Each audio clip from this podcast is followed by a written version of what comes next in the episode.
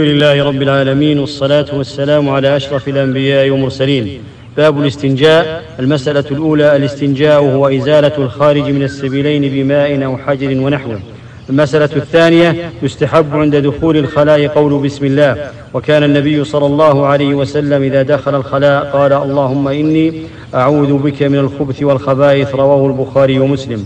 وإذا خرج من الغائط قال غفرانك. رواه الإمام أحمد.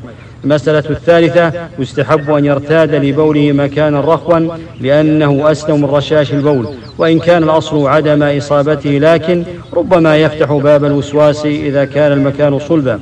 المسألة الرابعة القول مسح الذكر بعد الفراغ من البول من أصل الذكر إلى رأسه ثلاث مرات لأجل أن يخرج ما تبقى قول ضعيف جدا.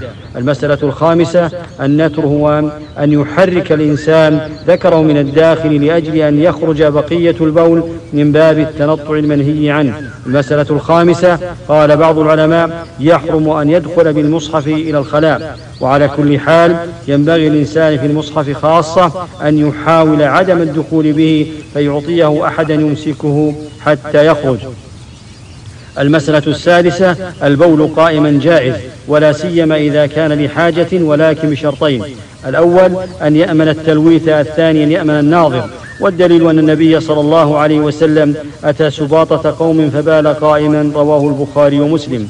المسألة السابعة لا ينبغي أن يتكلم حال قضاء الحاجة إلا لحاجة. والدليل أن رجلا مر بالنبي صلى الله عليه وسلم وهو يبول فسلم عليه فلم يرد عليه السلام رواه مسلم.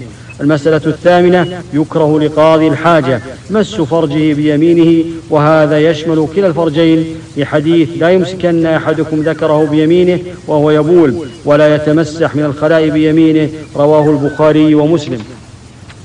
مسألة التاسعة يحرم استقبال القبلة واستدبارها لحديث لا تستقبل القبلة ببول ولا غائط ولا تستدبروها رواه البخاري ومسلم.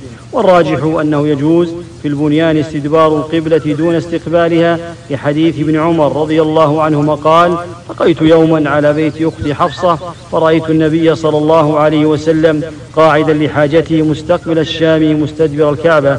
رواه البخاري ومسلم. والأفضل أن لا يستدبرها إن أمكن.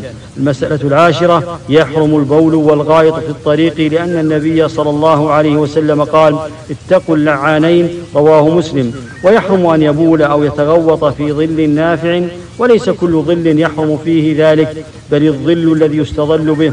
المسألة الحادية عشرة نهى النبي صلى الله عليه وسلم أن يستنجى بالعظم أو الروث والتعليل أنه إن كان العظم عظم مذكاة فقد بين النبي صلى الله عليه وسلم أن هذا العظم يكون طعام للجن وأما الروث فإن كان طاهرا فهو علف بهائم الجن. المسألة الثانية عشرة من شروط الاستجمار أن يمسح محل الخارج ثلاث مرات والدليل نهي رسول الله صلى الله عليه وسلم أن نستنجي بأقل من ثلاثة أحجار رواه مسلم.